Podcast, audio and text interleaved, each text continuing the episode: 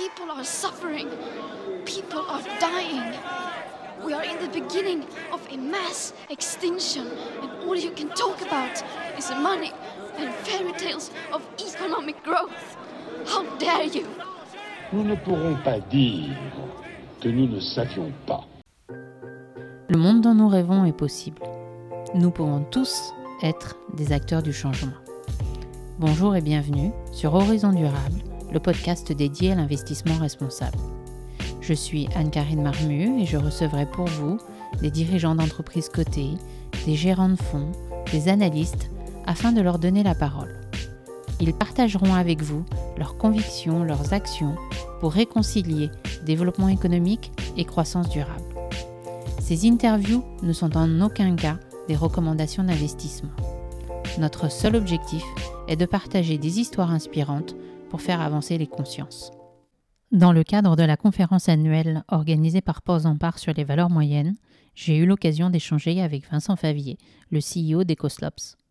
EcoSlops est une société actrice de l'économie circulaire qui donne une seconde vie aux résidus pétroliers d'origine maritime. La société a développé un procédé technique innovant permettant de recycler des slops en carburant marin prêt à l'emploi. Je vous laisse découvrir cette société unique dans son domaine. Est-ce que vous pouvez m'expliquer ce que c'est qu'un slop ou un sludge? Donc un slop et un sludge, ce sont des termes anglais euh, qui veulent dire pour le slop, c'est des eaux de lavage de tanker. Donc euh, un tanker, un tanker à chaque fois qu'il rentre dans un port pour décharger sa cargaison et, il va recharger une autre cargaison. C'est généralement pas la même, qualité de produit. Il est obligé de nettoyer ses cuves parce que sinon il va contaminer le deuxième produit par, par le premier. Donc il, nettoie ses cuves à grandes eaux et il, reste un fond de, quelques pourcents d'hydrocarbures euh, liés à sa première cargaison. Il va, euh, il va décharger sous toutes ses eaux dans un endroit spécial du port. Et donc après décantation, ces slops, c'est vraiment c'est ce qu'on appelle les slops, vont va permettre de, on va permettre de récupérer un petit peu d'hydrocarbures et beaucoup d'eau. Et le sludge, lui, il vient des sales machines des bateaux, donc c'est essentiellement les porte-containers cette fois-ci, qui, euh, au cours de leur voyage, bah, n'utilisent pas tout le, carburant qu'ils ont chargé. Il y a des étapes de filtration, il y a des étapes de décantation du carburant avant de le mettre dans le moteur. Et ces différentes étapes de préparation du carburant génèrent des, euh, comme des filtres dans les filtres à huile ou des choses comme ça, ça génère des résidus qui sont pas brûlés mais qui sont euh, justement ségrégés. et à la fin du voyage, il, a, comme il a, il a mis tout ça dans un bac spécial, il va décharger ses sludges dans le port pour euh, vider son bac et pour pouvoir euh, repartir vers une autre destination avec un bac vide qui va se remplir au cours du second voyage. Donc, euh, ce sont des déchets un peu automatiques qui sont générés par le moteur. Et là, pour le coup, c'est beaucoup d'hydrocarbures et un tout petit peu d'eau. Donc, les slops et les sludges, ça vient de ces deux, ces deux sources de, de, de, de contamination, de pollution. Voilà, et, pour vous reprendre une image que tout le monde a en tête, les eaux de dégazage qui sont euh, derrière les bateaux, quand on voit ces, traînées d'hydrocarbures de, de, derrière les bateaux, bah c'est c'est typiquement les slops quand ils ont, euh, quand les bateaux euh, enfreignent, la, loi, ils déversent ces, ces, slops en mer plutôt que de les déverser dans le port, parce que dans le port c'est payant. Donc ils les déversent en mer et on voit l'eau tout irisée derrière le bateau. Donc ça c'est exactement ça qu'on récupère. Et vous, qu'est-ce que vous en faites? Donc nous, on récupère ces deux sources d'hydrocarbures, on, on s'assure que l'eau et l'hydrocarbure ont été séparés, donc soit on le fait nous-mêmes, soit on l'achète à des gens qui l'ont fait auparavant. Et ce résidu d'hydrocarbures qui ne contient plus d'eau, on va le redistiller dans une distillation euh, atmosphérique. Et une distillation sous vide, c'est un processus le même que celui d'une raffinerie traditionnelle, et on va en refaire différents produits pétroliers, du bitume, du fuel, du gasoil, et c'est autant de produits qui n'ont pas à être euh, produits par des raffineries. Et c'est autant de, matières premières qu'on n'a pas besoin d'aller explorer au fond des mers pour fabriquer ça, puisqu'on les a générées à partir de déchets. Donc euh, on va vraiment euh, boucler la boucle et on va refaire des produits neufs à partir de ces, de ces déchets. Donc vous êtes effectivement un acteur de l'économie circulaire et vous êtes à proprement parler une société de la clean tech. Oui, exactement. Donc, nous, on se définit comme étant la clean tech qui fait rentrer le pétrole dans l'économie circulaire. C'est voilà, la clean tech parce qu'il y a une technologie derrière, il y a un savoir-faire, il, il, il, y a des choses très pointues qui fait rentrer le pétrole dans l'économie circulaire parce qu'aujourd'hui, le pétrole n'est pas dans l'économie circulaire. Les déchets pétroliers sont pas régénérés sous la meilleure forme possible. Ils sont euh, généralement ces déchets, en fait, avant qu'on arrive dans le marché, ben, les gens faisaient la même chose que nous, ils décantaient l'eau du, du, déchet. Et une fois qu'ils avaient un déchet qui, qui était euh, sans eau, ils le vendent, ils le vendent à des cimenteries qui le brûlent. Mais c'est moins noble que d'en refaire des produits comme le bitume, le gasoil et le fuel, parce que euh, si vous le brûlez dans les cimenteries, vous avez toujours besoin d'aller explorer au fond des mers pour faire du bitume, du gasoil et du fuel. Nous, on couple ce besoin-là parce qu'on euh, en refait des vrais produits pétroliers. Est-ce qu'il y a une réglementation qui régule votre activité? Beaucoup de réglementations qui régulent notre activité. On est, un opérateur sur des, matières dangereuses. Donc c'est dangereux en, termes industriels, en termes de manipulation. C'est euh, extrêmement contrôlé au niveau douanier parce qu'on est sur des matières premières, euh, enfin sur des matières pétrolières qui sont assujetties à des taxes dans tous les sens. Et après, c'est euh, aussi beaucoup de réglementations au niveau environnemental, que c'est des, des, matières qui sont polluantes. Donc, euh, il faut s'assurer qu'elle ne soit pas déversée dans les, euh, dans les ruisseaux, dans la mer, dans la, dans la terre. Une raffinerie, c'est éminemment contrôlé, réglementé, surveillé. Euh, et nous, on fait l'objet des mêmes réglementations. Et on, intervient dans une réglementation plus générale qui s'appelle MARPOL. MARPOL, c'est la réglementation des bateaux euh, de commerce, euh, qui veut dire Maritime Pollution. Donc, c'est la réglementation qui a été édictée par l'IMO, c'est l'International Maritime Organization l'Organisation internationale maritime, qui réglemente le, la réception et la collecte de tous ces déchets dans tous les ports du monde. Donc les bateaux ont l'obligation de euh, décharger ces, ces, ces, ces, résidus dans les ports et non pas dans les mers, bien sûr. S'ils sont pris, ben, il y a des amendes, il y a des peines de prison pour les capitaines, etc. Vous, vous exercez votre activité depuis combien de temps? On a créé la société il y a 10 ans, on est opérationnel depuis 5 ans. On a traité 100 euh, 000 tonnes de ces déchets dans notre usine qu'on a, qu'on a au Portugal et on est en train d'ouvrir une deuxième usine à Marseille avant la fin du premier semestre. Et cette idée, elle est venue dans la tête de deux ingénieurs du raffinage euh, français qui, sont, euh, qui étaient des jeunes retraités. L'un qui était l'ancien patron des raffineries du groupe Total et patron de la R&D, qui s'appelle Jean-Claude Compagnie, et l'autre qui était le patron d'une société d'ingénierie pétrolière qui travaille pour, qui maintenant fait partie de l'Institut français du pétrole, donc qui s'appelait Heurté Petrochem, cette société, et ce monsieur s'appelait Michel Pinjot. Et ces deux messieurs, donc c'est des ingénieurs chevronnés euh, qui avaient un peu plus de 60 ans à l'époque, il y a 10 ans, et qui, euh, plutôt que de partir à la retraite, ont dit, décidé de créer cette société en disant, c'est pas normal qu'on n'arrive pas techniquement et commercialement à trouver un débouché euh, beaucoup plus sophistiqué pour ces déchets et en faire un vrai business. Et donc, c'est comme ça qu'ils ont lancé l'idée et qu'après, ça a agrégé autour d'eux des ingénieurs, des financiers pour faire les levées de fonds. Et ensuite, on a introduit la boîte en la société en bourse en 2015. Enfin, maintenant, il y a 55 salariés, il y a deux sites euh, et beaucoup de projets. J'imagine qu'il y a des brevets qui ont été déposés pour euh, retraiter euh, ces résidus marins que vous récupérez? Des brevets à proprement parler, non, parce qu'en fait, on utilise des techniques qui sont des techniques éprouvées, mais on les a adaptées, customisées. On a donc euh, de la propriété, euh, on, a, un capital intellectuel euh, à l'intérieur de la société. Toutes les études sont faites en interne, le bureau d'études est, interne. Tout n'est pas brevetable parce que, enfin, il faut, que ça soit une innovation majeure pour que ça soit brevetable. En l'occurrence, on a, adapté un procédé de, distillation à des déchets, ce qui n'avait jamais été fait.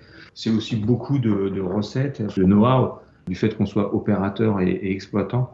Donc, on a été amené à modifier l'installation à, adapter les, conditions opératoires. Enfin, c'est beaucoup d'expérience qu'on a accumulé, ce qui est, de mon point de vue, encore plus important qu'un brevet. Parce qu'un brevet, euh, les gens pensent que ça, on pense que ça protège, ça protège les grandes entreprises parce qu'elles ont les, services juridiques qui permettent de défendre les brevets. Quand vous êtes une petite boîte, vous déposez un brevet, c'est souvent la meilleure façon de vous faire copier. Et si vous faites copier par un gros euh, ou par un étranger, et je parle pas de, enfin, je vois notamment en Asie, vous allez perdre tout votre argent, essayer de vous défendre et vous n'allez pas y arriver. Donc notre approche, c'est pas de déposer des brevets, c'est d'accumuler de, de l'expérience en interne et de dévoiler le moins de choses possible. Euh, et ceux qui veulent nous copier, ils pourront le faire, mais ça leur prendra comme nous euh, une dizaine d'années et une vingtaine de millions d'euros pour monter la première usine. Donc là, vous, vous, avez deux implantations qui sont bien évidemment situées dans des ports. Le port de Sines, c'est le principal port de. de là, il y a deux raffineries, il y a, il y a, il y a un terminal container, c'est le plus gros port de, du Portugal, c'est le quatrième port de la péninsule ibérique. Euh, c'est pas un endroit connu parce que c'est pas un endroit de villégiature, mais c'est entre, entre Faro et Lisbonne. Donc là, on a notre première usine depuis, qui tourne depuis 6 euh, ans.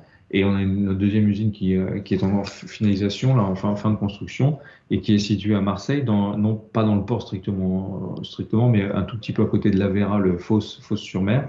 Et elle est implantée à l'intérieur de la raffinerie de Total, puisque là, on a décidé de s'associer avec Total pour ce projet on construit notre usine à l'intérieur de leur raffinerie. Donc, du coup, on utilise un certain nombre de, d'équipement et d'utilité, de, mais aussi du personnel total qualifié, formé, plutôt que de, recréer tout depuis zéro sur un terrain industriel. c'est intéressant pour eux, c'est intéressant pour nous. On fait ce qu'on appelle du co-siting, co-siting c'est-à-dire qu'on on est hébergé par, Total et on, utilise tous les, actifs de Total sur la plateforme. Ce procédé que vous utilisez, il doit être, pour être intéressant d'un point de vue écologique, forcément moins émetteur d'émissions de gaz à effet de serre qu'un processus normal de raffinage à partir de pétrole brut extrait. Ouais. Donc là-dessus, on a fait des études effectivement de cycle de vie avec le, cabinet Carbone 4, qui est la référence en France sur ces sujets-là à la fin, on produit du bitume, du gasoil et du fuel, comme une raffinerie classique. Donc on compare combien une raffinerie classique a besoin de CO2 pour fabriquer ses produits et combien nous, on en a besoin pour les fabriquer. Et donc, euh, mais la raffinerie, elle a besoin de repartir d'un crude, d'un pétrole brut vierge qu'elle va trouver au fond des mers, qui va faire des milliers de kilomètres pour arriver à la raffinerie, qui va être traité par la raffinerie. Ensuite, la raffinerie, comme c'est un marché mondial, va revendre ses produits peut-être sur un autre continent. Donc, ça va à nouveau prendre le bateau dans l'autre sens du raffinage, c'est un milieu où les, matières premières bougent énormément. Il y a énormément de transport et c'est le transport qui est le plus contributeur au CO2. Et c'est là où nous, on fait le plus d'économies, c'est parce qu'en fait, on récupère des déchets localement, on les traite localement et on les revend localement. Nos, déchets, nos produits ne, ne, ne, prennent pas le bateau pour repartir et ils sont récupérés à, à 30 km de l'usine. Donc c'est ce côté local euh, qui fait euh, le gros de l'économie de CO2 et donc, pour une usine comme celle de Marseille, où on a fait le calcul sur la base d'une capacité de 30 000 tonnes par an, on économise euh, plus de 20 000 tonnes de CO2 par an par rapport à, la situation où euh, ces euh, produits seraient produits par une raffinerie classique. Je voulais que vous me parliez du programme que vous avez mis en place avec la fondation Green Award. Alors oui, donc la, la, fondation Green Award, c'est une fondation qui a vocation à identifier les, les meilleures pratiques et à euh, mettre les, acteurs de l'économie maritime en contact pour favoriser justement les meilleures pratiques. C'est quoi les meilleures pratiques? C'est des bateaux qui euh, fonctionnent avec des moteurs euh, modernes et moins polluants. C'est des carènes de bateaux qui ont été optimisées pour, pour déplacer autant de containers mais avec moins de besoin de puissance. Enfin, c'est tout ce qui permet de, limiter la consommation d'énergie.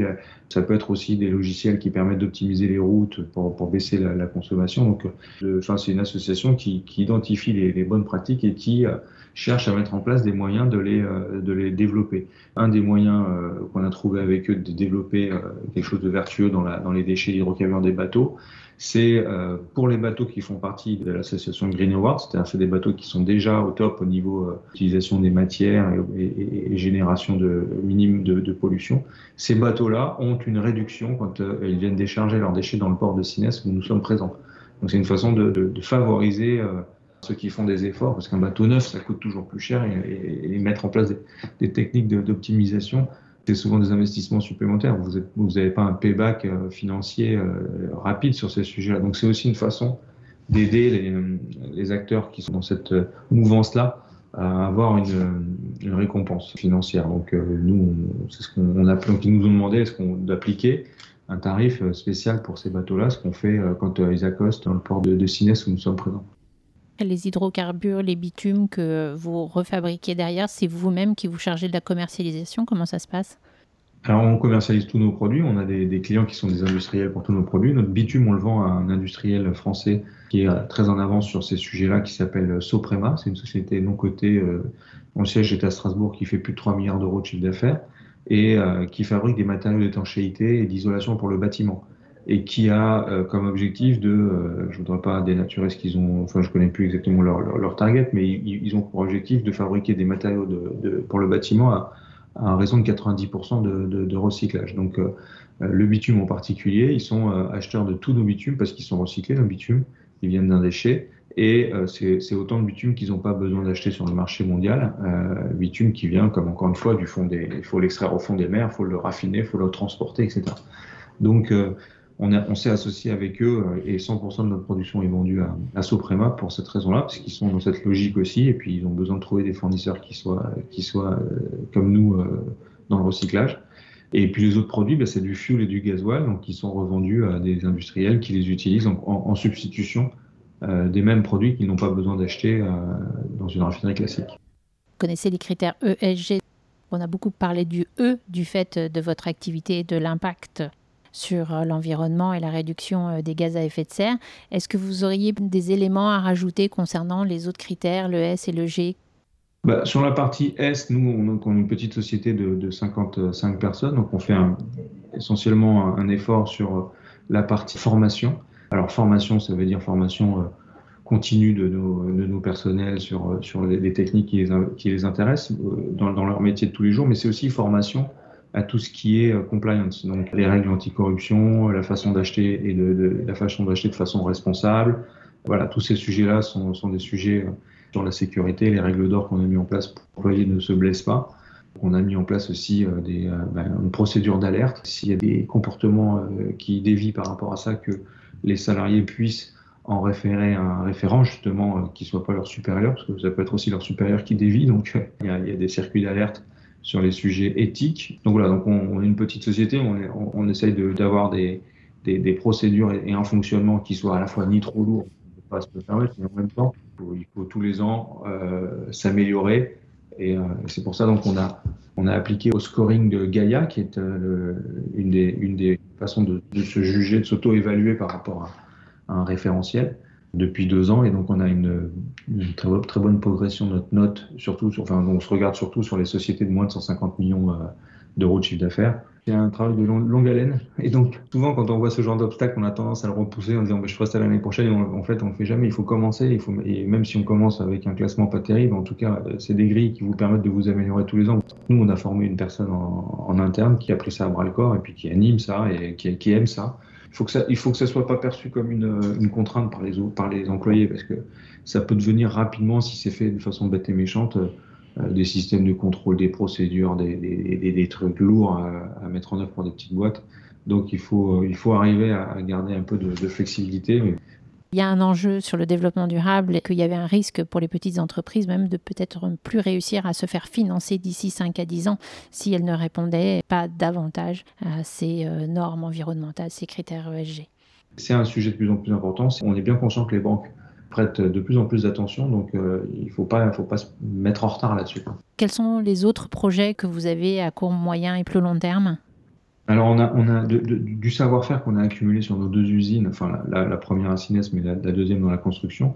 On s'est rendu compte qu'il y avait un marché bien plus important sur une autre, un autre type de pollution. Donc là, on a parlé des pollutions maritimes, des bateaux. Tout le monde visualise ces eaux de dégazage dans les mers, mais il y, a, il y a une pollution bien plus importante, bien plus insidieuse qui arrive tous les jours c'est celle des huiles de vidange. Et euh, les huiles de vidange usagées des voitures, pas en Europe, parce qu'en Europe, il y a 20 ans, c'était le Far West, mais depuis, ça a complètement été réglementé. Les garages reprennent les huiles de vidange, ils sont retraités, etc. Donc, je pense qu'il n'y a vraiment plus de problème.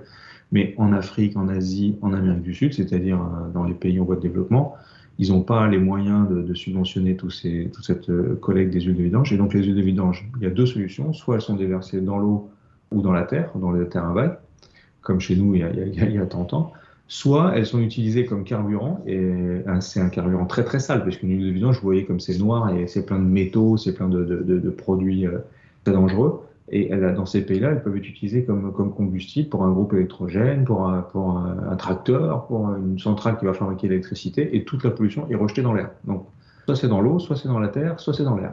Mais c'est beaucoup trop coûteux de les réexporter vers des pays comme les nôtres pour les traiter, ça coûterait beaucoup trop cher et il n'y a pas localement de solution de traitement. Et donc, on s'est, on s'est positionné sur ce, problème en disant qu'est-ce qu'on peut faire nous avec notre savoir-faire? Et on a développé une, unité euh, mobile, assez petite, adaptée à ce marché, parce que c'est un marché euh, où euh, il faut être près source de la source de pollution. Faut pas, c'est pas une grosse usine qui va faire venir tous les déchets vers elle parce que c'est, trop, de distance. C'est au contraire des, petits équipements qui vont gérer les, les huiles de vidange locales on appelle ça le scarabox, c'est le nom commercial qu'on a, a défini, parce que scarabox, c'est scarabée et box. Scarabée, c'est l'animal qui euh, récupère euh, tous les déchets, y compris les plus sales, et qui en fait toujours quelque chose avec.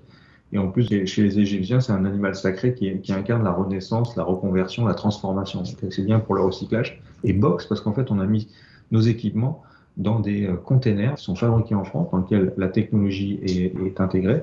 Ils sont envoyés dans, ces pays-là. Et là, localement, on donne un, une deuxième vie à ces huiles de vidange parce qu'on les transforme en euh, produits énergétiques. Et donc, euh, pareil, c'est des fuels et, du bitume. c'est des produits dont ces pays ont besoin. Ils les importent de toute façon. Donc, à la fois, on trouve un exutoire pour, lutter contre ces problèmes de pollution, on trouve un exutoire rentable, et en plus, on évite une importation coûteuse. Donc, on répond à deux problèmes à la fois. Parce que notre business à nous, c'est toujours de, travailler dans un, environnement où nos clients ou nous-mêmes euh, pouvons gagner de l'argent. On n'est pas subventionné, on n'est pas là, on n'est pas une association. Il faut trouver une solution économique et technique au problème de la pollution et qui, soit une solution financièrement viable. Et donc, avec ces, équipements, euh, ben, le premier va être installé au Cameroun parce qu'on a signé avec un, acteur privé du Cameroun.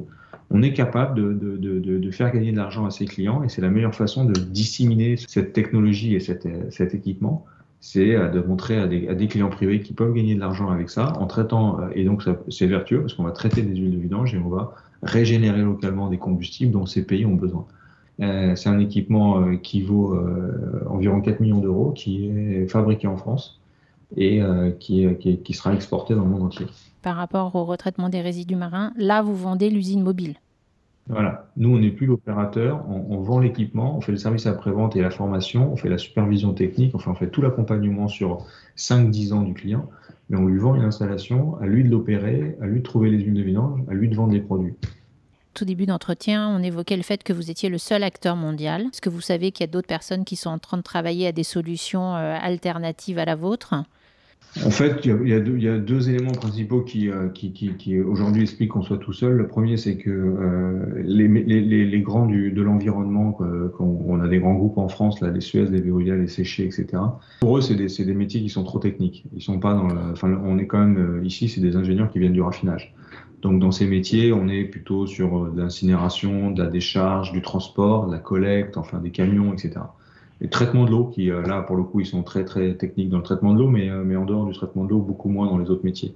Donc, c'est naturellement pas quelque chose vers lequel ils se sont tournés parce que c'est pas leur, euh, ils n'ont pas en interne d'équipe pour le faire. Ceux qui ont les équipes pour le faire, qui sont techniquement très très, qui pourraient être nos concurrents, c'est les raffineurs, c'est les pétroliers, c'est les gens qui ont des, des raffineries. Mais eux, il y a deux sujets pour eux. Le premier, c'est que les raffineries, c'est un métier qui décroît. Donc, en fait, ils investissent de moins en moins dans les raffineries. Ils ont tendance à fermer leurs raffineries ou à les consolider, en créer des beaucoup plus grosses. À la fin, c'est finalement, ça finit par des, raffineries qui sont énormes. Euh, et donc, ils sont sur une course au gigantisme pour amortir leurs coûts fixes. Et non pas, euh, nous, on est à l'inverse. On va, on va vers des unités de plus en plus petites. On a fait deux usines qui nous appartiennent. On fait maintenant la Scarabosse qui est cinq fois plus petite. Donc, ils ont tout à fait les compétences techniques pour le faire, mais ça ne les intéresse pas du tout. C'est un marché de niche qui ne qui, qui, qui, les intéresse pas. Donc, on est un peu à cheval sur ces deux mondes. Le monde les gens de l'environnement devraient être intéressés, mais ça leur fait un peu peur. Les gens du raffinage euh, comprennent tout à fait ce qu'on qu veut, mais c'est pas du tout leur sujet. Euh, donc, euh, un jour, bah, effectivement, il y aura il y aura un, concurrent qui va, qui, va, qui va rentrer, parce que notamment sur la Scarbox, je pense que ça va éveiller de, des intérêts à nous de, de, de, continuer à faire progresser notre process, nos équipements et à, et à, être les premiers sur le marché et être réputés comme étant les meilleurs pour euh, s'imposer euh, partout euh, où c'est possible. On n'aura pas 100% du marché, mais on est les premiers pour l'instant. Merci beaucoup. Ben, je vous en prie, c'était un plaisir. Nous espérons que cet épisode vous a plu. Si c'est le cas, n'hésitez pas à nous le faire savoir en mettant des étoiles sur votre plateforme de podcast préférée et en le partageant sur les réseaux sociaux. Nous sommes à l'écoute de tous vos retours, encouragements, suggestions d'invités ou autres. Pour cela, vous pouvez nous adresser un mail à l'adresse bourse en minuscule et au singulier bnpparibas.com. Vous avez aussi la possibilité de vous abonner à certaines de nos publications en nous adressant votre demande par mail à la même adresse. Merci pour votre soutien.